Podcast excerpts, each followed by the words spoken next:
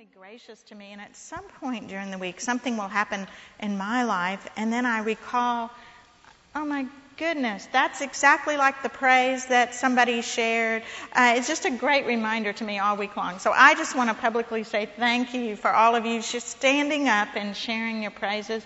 It encourages me every single week. Welcome back to Women in the Word. Can you believe it? We're almost done with our fall semester. It doesn't seem possible that it is November and we're headed towards Thanksgiving. And um, I had a text message this morning from someone that said, Okay, I bought your Christmas present. And I thought, Oh my gosh, Christmas. You, Don't tell me you're Christmas shopping. Who out there is Christmas shopping? Okay, I'm going to take a big deep breath and try not to get uh, anxious here. I am not Christmas shopping yet. I finally thought, okay, maybe I'll buy a turkey. That's kind of as far. I'm I'm moving on to Thanksgiving, but uh, anyway, I'm glad y'all are getting it done.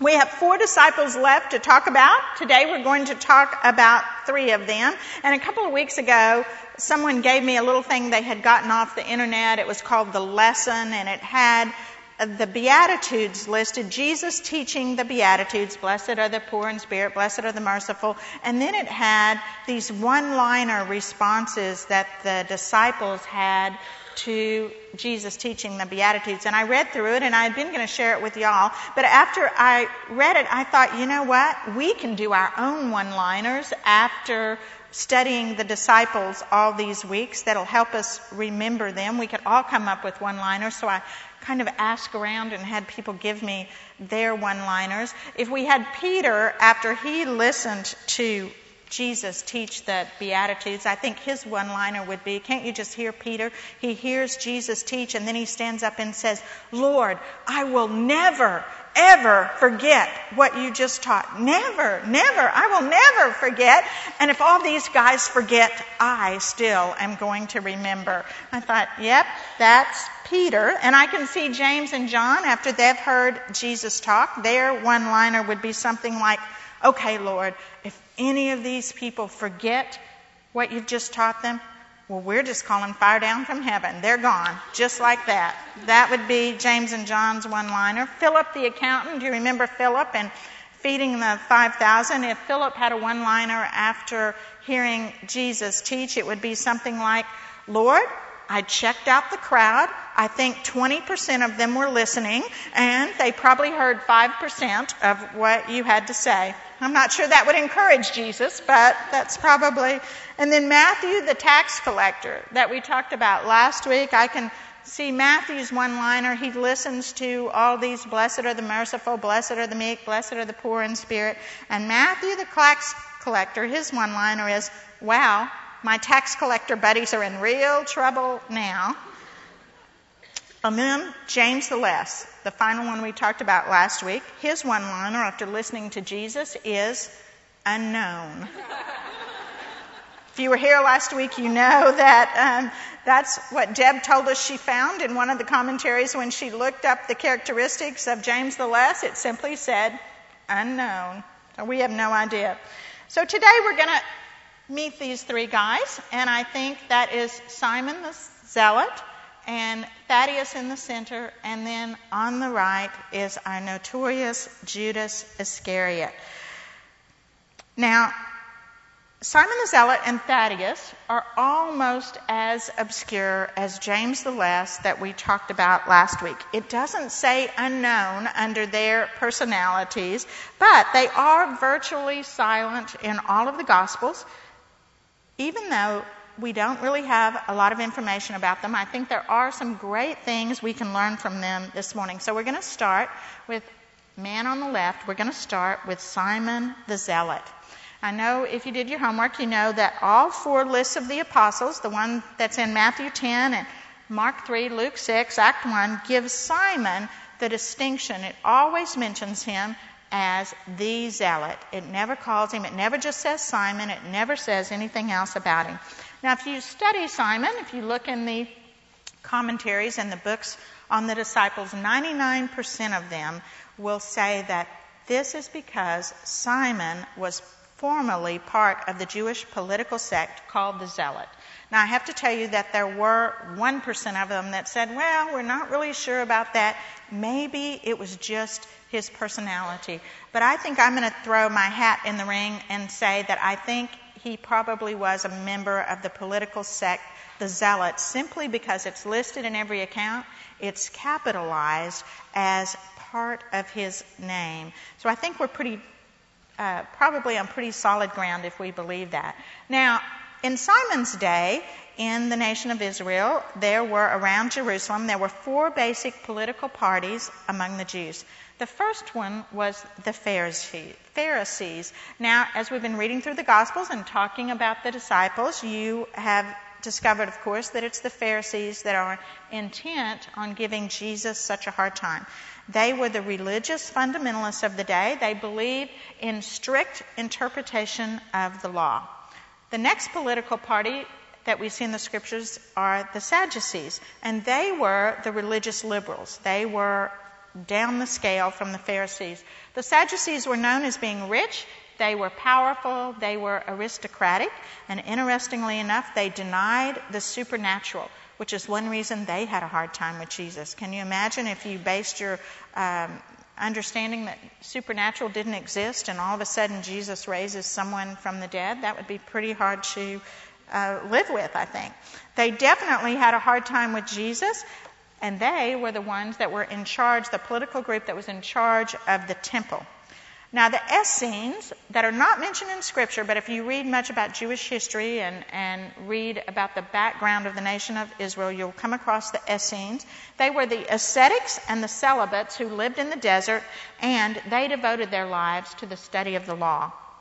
And finally, you come to the fourth group, which was the Zealots.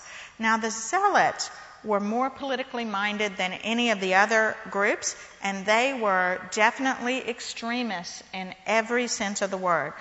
Like the Pharisees, they interpreted the law literally, but unlike the Pharisees who were willing to compromise with the Romans over political reasons, the Zealots were militant. They were violent outlaws who believed that only God Himself had the right to rule over the nation of Israel. As a result of that, the Zealots hated the Roman rule and the Roman occupation that was in Jerusalem.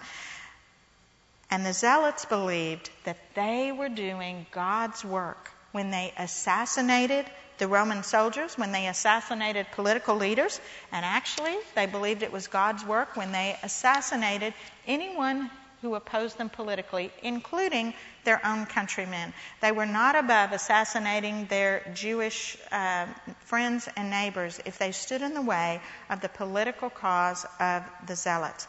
The Zealots were hoping for a Messiah who would lead them in a revolt, who would lead them in overthrowing the Romans and restore the kingdom completely to Israel once for all.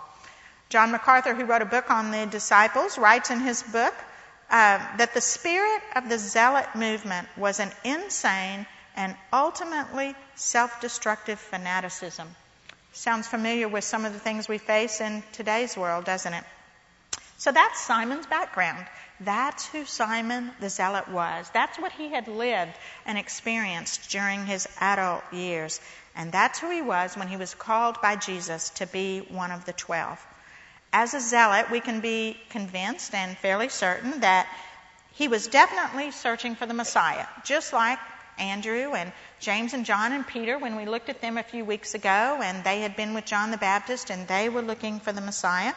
But Simon's search for the Messiah really re- revolved around finding a political savior for the nation of Israel. He was looking for a fellow revolutionary, not a personal savior to die for his sins. And knowing that Simon most likely began his journey with Jesus with a political motive based in fanaticism, it's really interesting to think about what his relationships with the other 11 might have been. Simon the Zealot and Judas Iscariot, who we're going to talk more about in a little while, uh, more than likely shared their same political expectations of a Messiah who was a revolutionary, even though we don't have any information that Judas Iscariot was actually a zealot. He had political hopes and dreams for the Messiah. Probably both Judas Iscariot and Simon the Zealot originally followed Christ for the same political reasons. And when Jesus in Mark 6 sent the disciples out two by two to minister, you know, he gives them the opportunity to heal and to drive out demons in Mark 6. We've talked about it before. More than likely, Simon the Zealot and Judas Iscariot were part of that ministry team together. It was the two of them that went out. And I think that even though they were busy and involved in doing the work that Jesus had given them to do, I think they probably had a lot of time to dream together and to talk about what they wanted it to look like when Jesus finally revealed himself to the world as the radical Messiah that was going to take back Israel. Among the twelve, these two, Simon and Judas, were the political radicals, and the others, no doubt, had to realize that in some realm.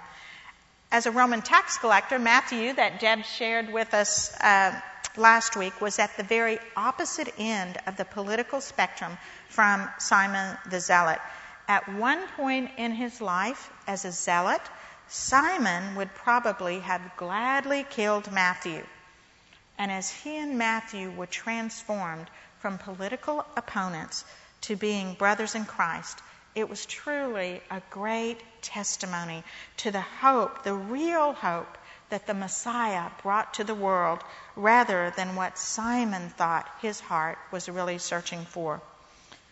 When Jesus did not overthrow Rome, as Simon dream, dreamed about and talked about over and over again, but rather spent two and a half years talk about heading to Jerusalem to die, it's pretty surprising to think that Simon, with his fanatical, politically passionate background, did not become the betrayer of, Jude, of Jesus. He really had the background and the calling to be the one that got so mad, that so became so disillusioned and hardened his heart but it was not Simon. Somewhere along the way, Simon the Zealot was transformed from a political radical, from a fanatic who hated everyone that did not share his views. He was transformed. He met the real Messiah and he discovered the truth of who needed a Savior. Israel did not need to be saved from Rome nearly as much as Simon the Zealot needed to be saved from his own dark heart. I found it very curious when I looked at this, and you may have in your homework too if you thought much about Simon being a radical political fanatic. I found it very curious that Jesus would choose a revolutionary like Simon to be a part of a group that was going to spread peace and love through the rest of the world. But the truth is that Jesus was never fooled by Simon. He was never fooled by his outward fanaticism. Just as we talked about with James and John and with Peter and Matthew and with Philip, with Jesus as our Savior, our strengths, our weaknesses are always able to become our strengths. On your outline, when Jesus called Simon to be one of the twelve, what he saw was a man of great courage, a man of amazing passion, and a man with fierce loyalties. As Simon believed the truth and had his heart changed, he became a man whose fiery enthusiasm for the advancement of Israel was transformed into a fiery enthusiasm and a passion for the cause of Christ. Now, we don't have any biblical record of what happened to our zealot after the church began in the book of Acts, but church tradition says that Simon the Zealot took the gospel north and preached in the British Isles. Perhaps he was the one that actually brought the faith that would become the Church of England. Here was a man who was once willing to kill and be killed for a political agenda. But in the end, he discovered the most worthy cause to die for the proclamation of the truth of Jesus Christ and Him crucified for our sins. Now, the last name on the list of faithful disciples, it's not the very last name on the list, as you know, but the last name on the list of faithful disciples is Lebbaeus Thaddeus, or Judas, son of James. Now, some ch- church historians actually dubbed him Trinomius because he has three different names in the scriptures. If you have an old King James version, now the revised King James version, I don't believe says this, and the NIV doesn't say it, but the old King James version uh, in Matthew 10 calls him Lebbaeus, whose surname was Thaddeus. That's how he was originally listed. And in the list in Acts 1, which you discovered in your homework, he's called Judas, son of James. Now, Judas was probably the name that was actually given to him at birth by his family, and Lebbaeus and Thaddeus were nicknames. But both Lebbaeus and Thaddeus have meanings which are going to give us some insight into his personality. They have meanings that suggest that he was probably the baby of the family. In fact, a lot of the commentators felt like Lebbaeus meant uh, mama's boy. Um, they feel like it showed that he had a very tender, childlike heart, or he would not have grown to be an adult man with those two nicknames. Now, along with these inferences that we are able to make about his personality from these names that he has, we have one brief conversation that he has with the Savior in John chapter 14. So open your Bibles with me real quickly to John chapter 14.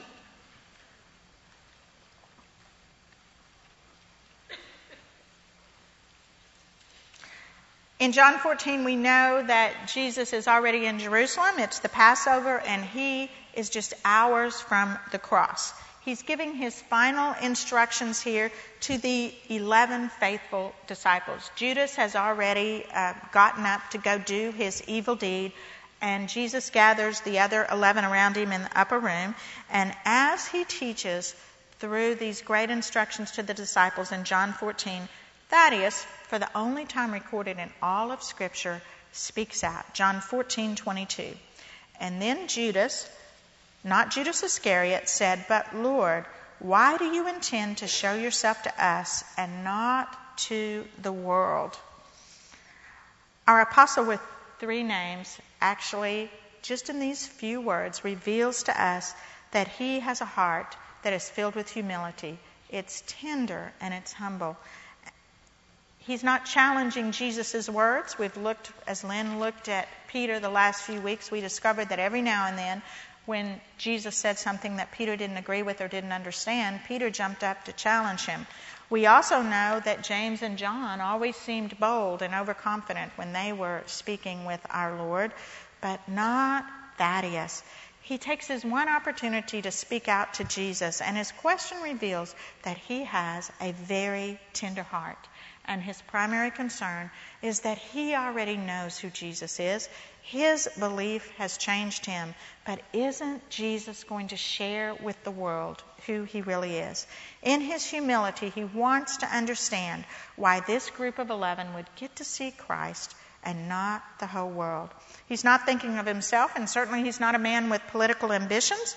He was a man who had experienced the power of Christ in his life over the last two and a half years. And I think he thinks, I can't stand it if the world does not experience that also. It's interesting to think that Thaddeus, with his humility and his tender childlike heart, and Simon the Zealot were both called by Christ. One who comes in with a heart passionate and perhaps hardened enough to kill for political reasons, and one nicknamed for his tender, childlike spirit.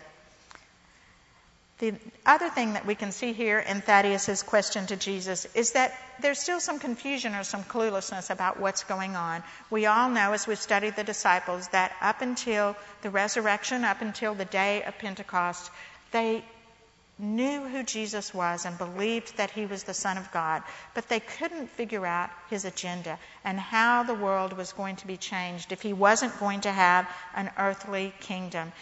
And Thaddeus lets us know here that he's not understanding that either. Lord, aren't you going to have an earthly kingdom? Surely you're not going to stay here with just the 11 of us.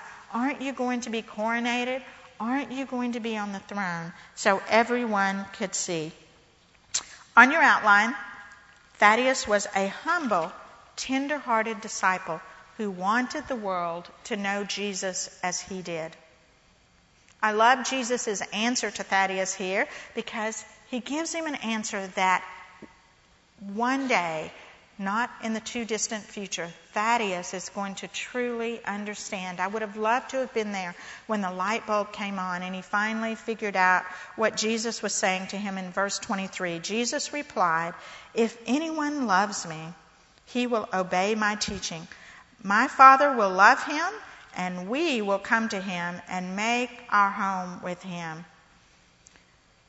Jesus answers Thaddeus with an amazing truth. He is going to reveal himself to the people that Thaddeus wants him to. He's going to reveal himself to anyone who loves him. Thaddeus' tender heart wants Jesus to bring the kingdom to the whole world. And Jesus gives Thaddeus and all 11 disciples the great truth the kingdom would indeed come to the world, but it's going to happen one heart at a time. Now, church tradition records that a few years after the Pentecost, Thaddeus took the gospel into Edessa, which is actually Turkey today, and there are numerous accounts in history of how our tender-hearted, um, evangelistic Thaddeus healed the king of Edessa from a fatal illness. The traditional apostolic symbol for the tender-hearted Thaddeus is a club because historians record that he was our tender-hearted guy, eventually clubbed to death for his faith.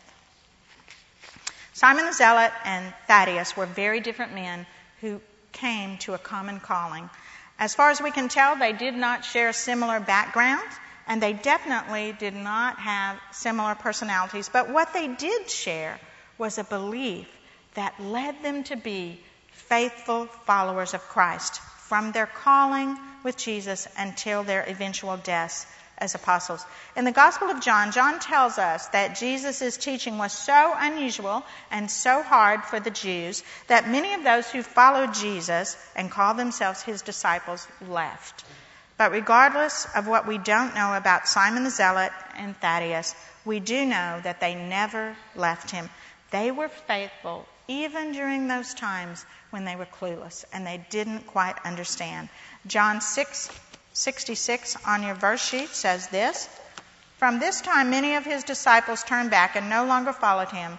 You do not want to leave too, do you? Jesus asked the twelve. Simon Peter answered him, Lord, to whom shall we go? You have the words of eternal life. We believe and know that you are the Holy One of God. Peter is answering for all the disciples here. And from Simon and Thaddeus, we can learn a great attribute of the faithful. And that is that the faithful endure. Both of these men were called and they were prayed over and they were appointed as apostles by Jesus himself to come follow me. Somewhere in their past, they had jobs and they had families and they had responsibilities that they left behind to follow Jesus Christ.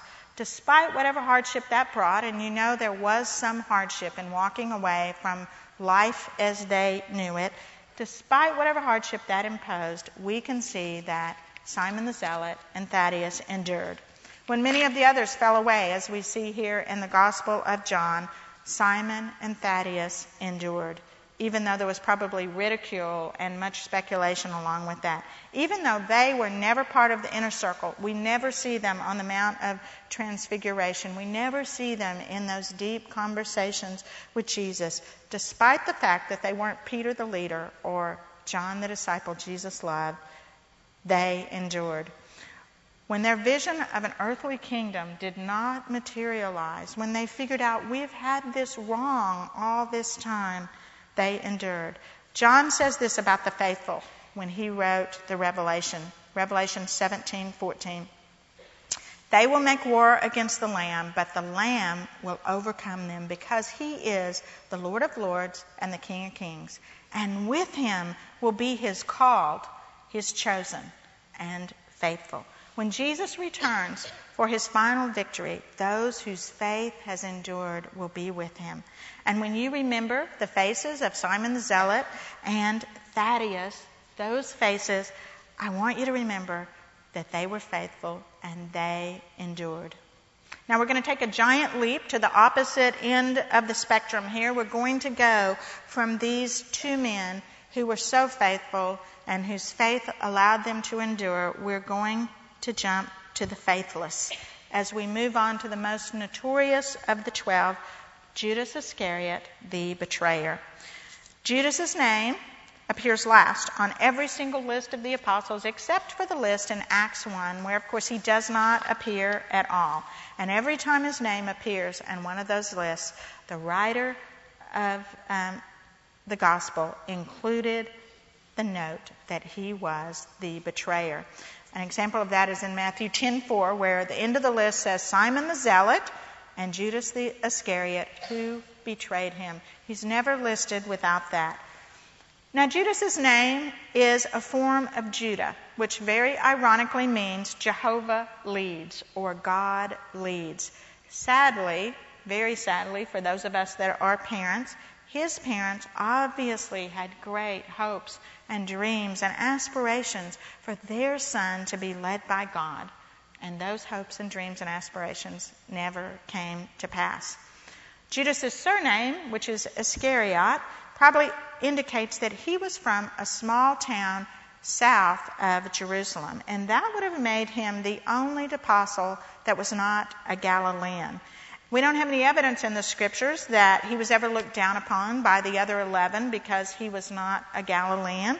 Um, they don't shun him because he came from afar, but we can know that because he did not grow up with them, he had no family associations with them, like James and John were brothers, and Simon and Peter and Andrew were brothers, because he was the outsider of the group, that may have contributed to their unfamiliarity with his family and his background and his reputation before becoming a disciple.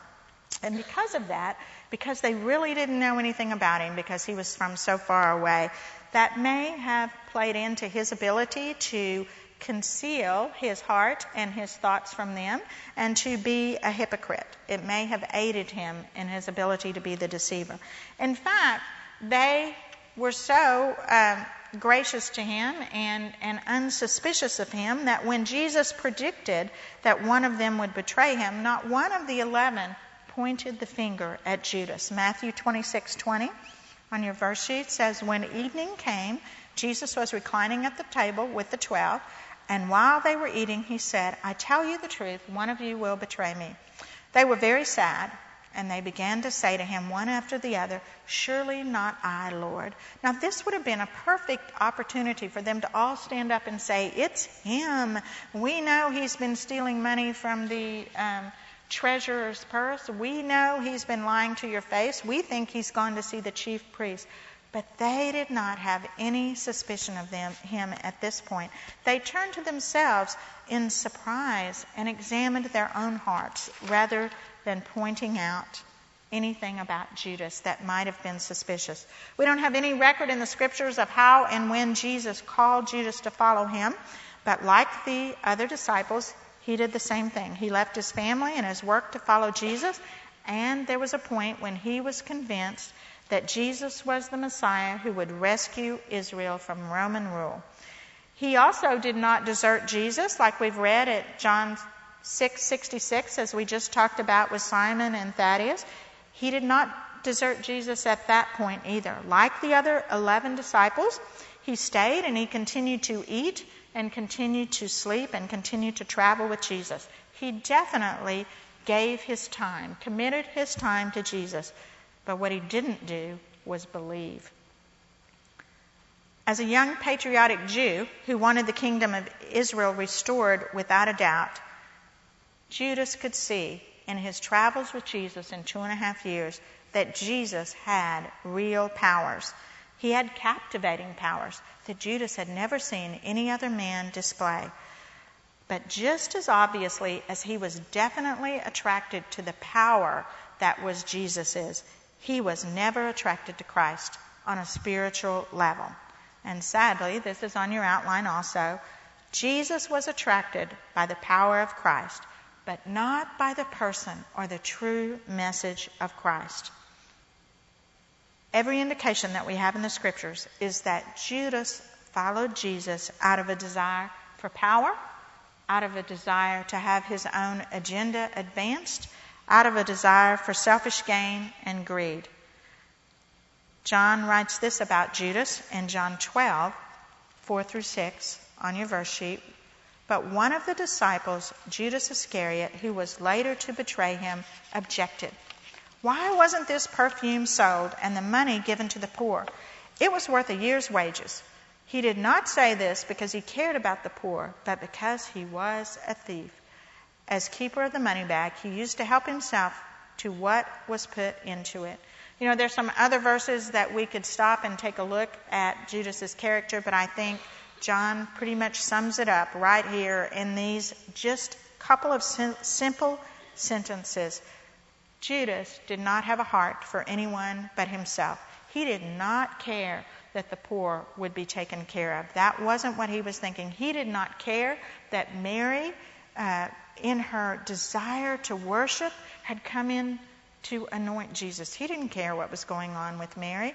He did not care or even get that perhaps Mary was listening to the Spirit that he knew nothing about. He was a thief. He's definitely a hypocrite. And all he was really thinking about was, Dad Gummit, I missed the chance to get that money that we could have had if he'd gone into the money purse. If he had put that money in the money purse, then I could have had part of it. Judas was a man with a dark and hardened heart. In fact, there's a verse in Jeremiah that I always think about when I hear the news at night, and it could have been, um, Jeremiah could have written it about Judas himself. Jeremiah 17:9. It says, "The heart is deceitful above all things and beyond cure." All 12 of the disciples began their journey probably pretty much in the same spot, anticipating an earthly messianic kingdom for the nation of Israel. But 11 of them became so captivated by the person of Christ that it changed not only their expectations, but their ambitions and their hearts. They caught on, now it was slowly, but 11 of them caught on to the truth that their thoughts about the Messiah were too small and too selfish and too directed only at what their own ambitions were. And they began to embrace the truths that Jesus was teaching them day in and day out. And slowly, 11 of them had their Christ overcame their ambitious natures and their hard hearts. Now, the one important and significant exception to the group of the twelve was Judas. As Judas traveled with Christ for two and a half years and listened to his messages over and over and over again, instead of being captivated and enthralled with what Jesus was saying, instead of embracing that this is new teaching that this man with such great power is trying to get us to wrap our hearts around. He became more and more and more disillusioned with Christ's teaching and message. And as he did, he became more hard hearted. He hid both his disillusionment and his hard heart from the others. And he did an interesting thing. He began to try and repay himself for the time he had spent with Jesus. And he began to do that by stealing from the money bag.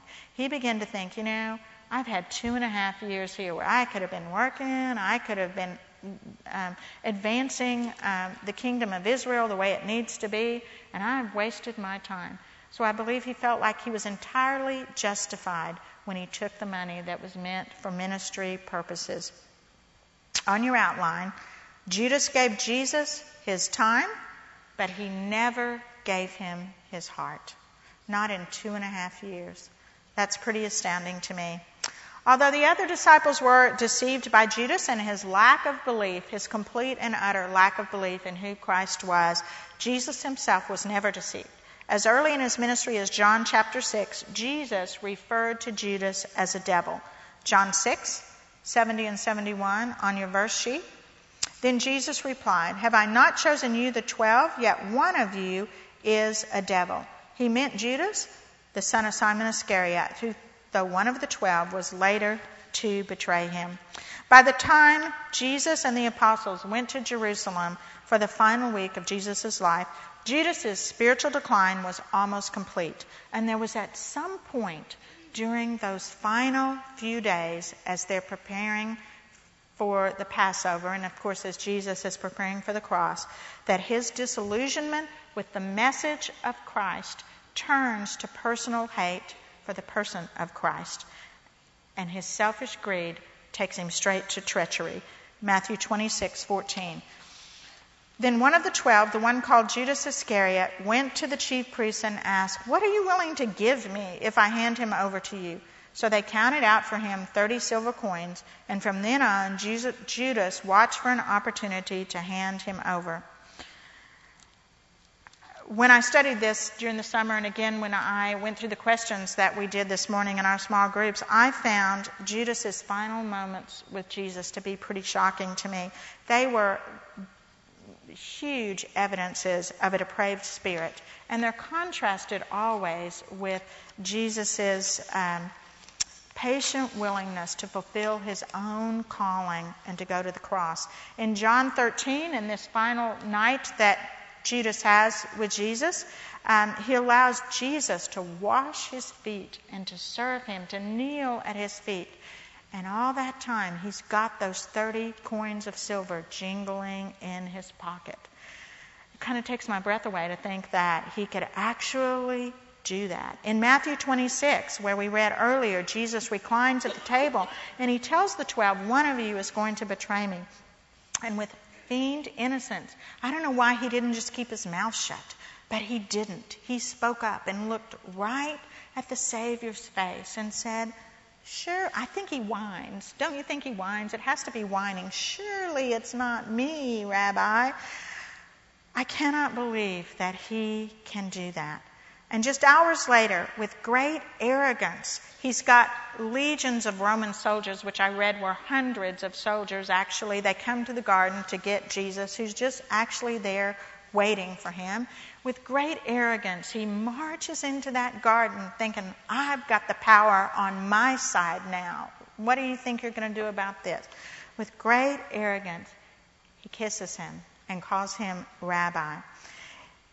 In his final days, Judas has been transformed by his own faithlessness, by his own lack of belief in Christ, by his own hatred and greed, from an opportunistic Jewish patriot, to the most despicable man who ever lived, the one who betrayed God Himself for a few silver coins. Unfortunately for Judas, his revenge on Jesus brought him no satisfaction. I don't think there was even a second when he thought, okay, I've won. As soon as the deed was done, he discovered that the money which had been so important to him before actually did not matter at all. Matthew 27. When Judas, who had betrayed him, saw that Jesus was condemned, he was seized with remorse and returned the thirty silver coins to the chief priests and the elders. I have sinned, he said, for I have betrayed innocent blood. What's that to us? They replied. That's your responsibility. So Judas threw the money into the temple and left, and then he went away and hanged himself. Unfortunately, in his remorse, Judas did not do the one thing which might have saved him from the hell he had chosen for himself. He did not repent. The scriptures tell us here that he was remorseful, that he felt guilty, and that he was sorry for the mess he got himself in. But sadly, he did not cry out to God to forgive him for what he had done. He did not ask for God's mercy to overcome the evil that had been brought to Jesus. And instead of fleeing into the arms of a merciful God, he simply took his own life. It was a feeble and an unsuccessful attempt to end his own pain and to silence his conscience. Now, I was really conflicted at how we should end talking about Judas because it gives me um, not a very uplifting feeling to have to talk about the man who betrayed our Lord and our Savior. And so I decided that um, what we should do is end on a note of learning some lessons. He was not a man to be emulated, But in his mistakes, in his depraved heart, there are some things that we can learn from Judas. From the faithless Judas, we can learn that the spiritual carelessness that we see in his life is certainly a breeding ground for hard hearts. It was overwhelming to me when I studied about Judas the opportunity that he had and the privilege that he had. Wouldn't we all have loved to have Jesus in the flesh to walk with for two and a half years? And Judas is a tragic example of opportunity lost and privilege wasted. He was given the privilege of hearing Jesus' voice day in and day out, of looking him in the face day in and day out. He could have sought and received from the Lord any truth, any explanation he needed to dispel his confusion about what was really going to happen with the Messiah. But he didn't do that. He was spiritually careless with the opportunity that he was given, and he never recovered from that. Spiritual carelessness, which I believe is the wasting of the privileges and opportunities that God gives us to know him, allowed Judas to fall into great sin. And we all need to heed his lesson of spiritual carelessness very carefully because it can happen in our lives too. Even in a great church, even in a Bible study, we can become spiritually careless. We can put off those opportunities to walk and talk with Jesus. We can say, that'll wait till tomorrow. I'll know the Savior better tomorrow. If we fail to take advantage of those opportunities, we're going to find our hearts becoming bitter and becoming uh, more hardened. Don't put off getting intimately acquainted with God because of spiritual carelessness. The next thing that the faithless Judas teaches us is that it's entirely possible to be physically close to um, Christ and the people of Christ and the purposes of Christ and still be hardened to sin. So we should never fool ourselves that simply rubbing elbows with other Christians is going to do something to our hearts. It's not true. If we do not lay hold of Jesus Christ through faith alone, we will end our lives like Jesus, an unsaved, hardened sinner. Above all else, ladies, we must believe that Jesus is exactly who he says he is. John 14, 6. Jesus answered, I am the way, the truth, and the life, and no one comes to the Father except through me.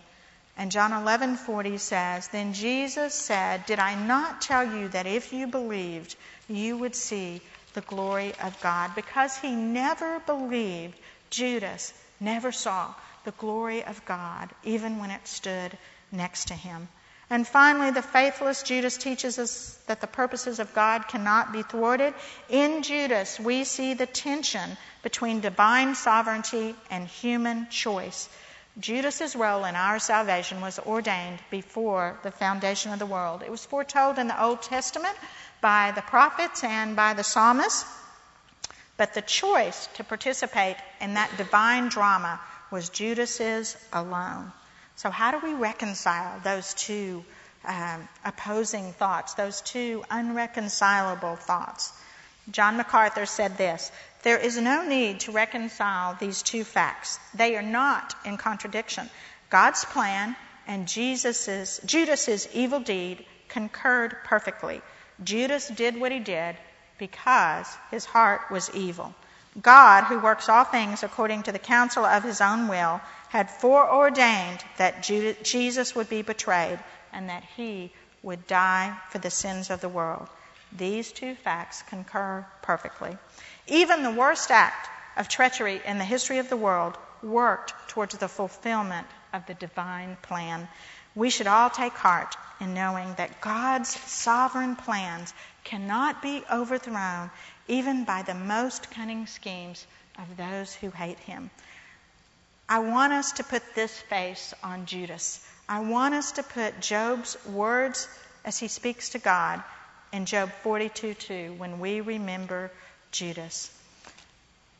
Job said to God, I know that you can do all things. No plan of yours can be thwarted. Let's pray.